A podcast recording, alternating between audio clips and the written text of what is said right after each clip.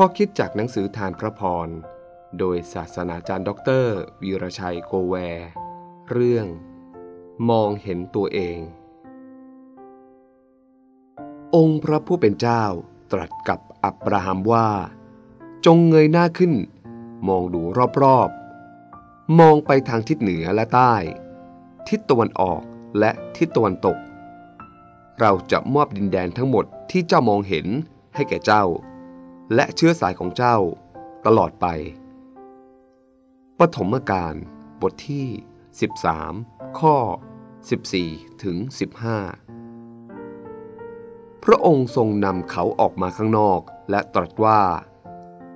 จงเงยหน้าขึ้นดูฟ้าแล้วนับดวงดาว หากเจ้าสามารถนับได้ แล้วพระองค์ตรัสกับเขาว่า เผ่าพันธุ์ของเจ้าจะเป็นเช่นนั้นแหละ ปฐมกาลบทที่ 15 ข้อ 5 เราเรียนรู้หลักการสำคัญจากการที่พระเจ้านำอับราฮัมออกจากเต็นท์มาที่กว้าง และให้เขามองไกล มองสูง มองทางเหนือสุดก่อนทางใต้ และตะวันออกก่อนมองทางตะวันตก ทุกสิ่งที่เห็นจะเป็นเจ้าของตามขนาดความไกล ความกว้าง ความสูงที่เขาเห็นนั้น หลักการนี้ถูกนำมาใช้ในเชิงธุรกิจที่ผมเรียกว่า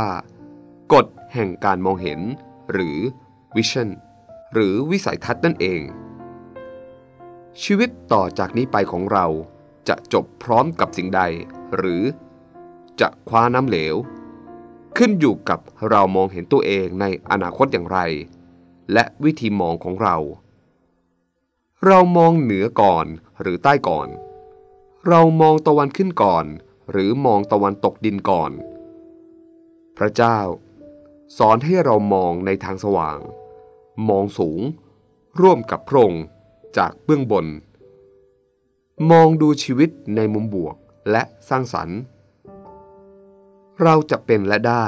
ตามที่พระองค์ตรัส ถ้าเราเชื่อฟังและเดินตามทางนั้น วันนี้เราเห็นตัวเองอย่างไร เห็นตามที่พระเจ้าให้เห็น หรือเห็นตัวเองตามอารมณ์ ตามคำวิจารณ์ของคนอื่น เราจะเป็นอย่างที่พระเจ้าบอกว่าเราเป็น เราจะสามารถทำตามที่พระเจ้าบอกว่าเราสามารถทำได้ แม้ว่าเราหรือผู้อื่นจะพูดเกี่ยวกับตัวเราอย่างไร ก็ตาม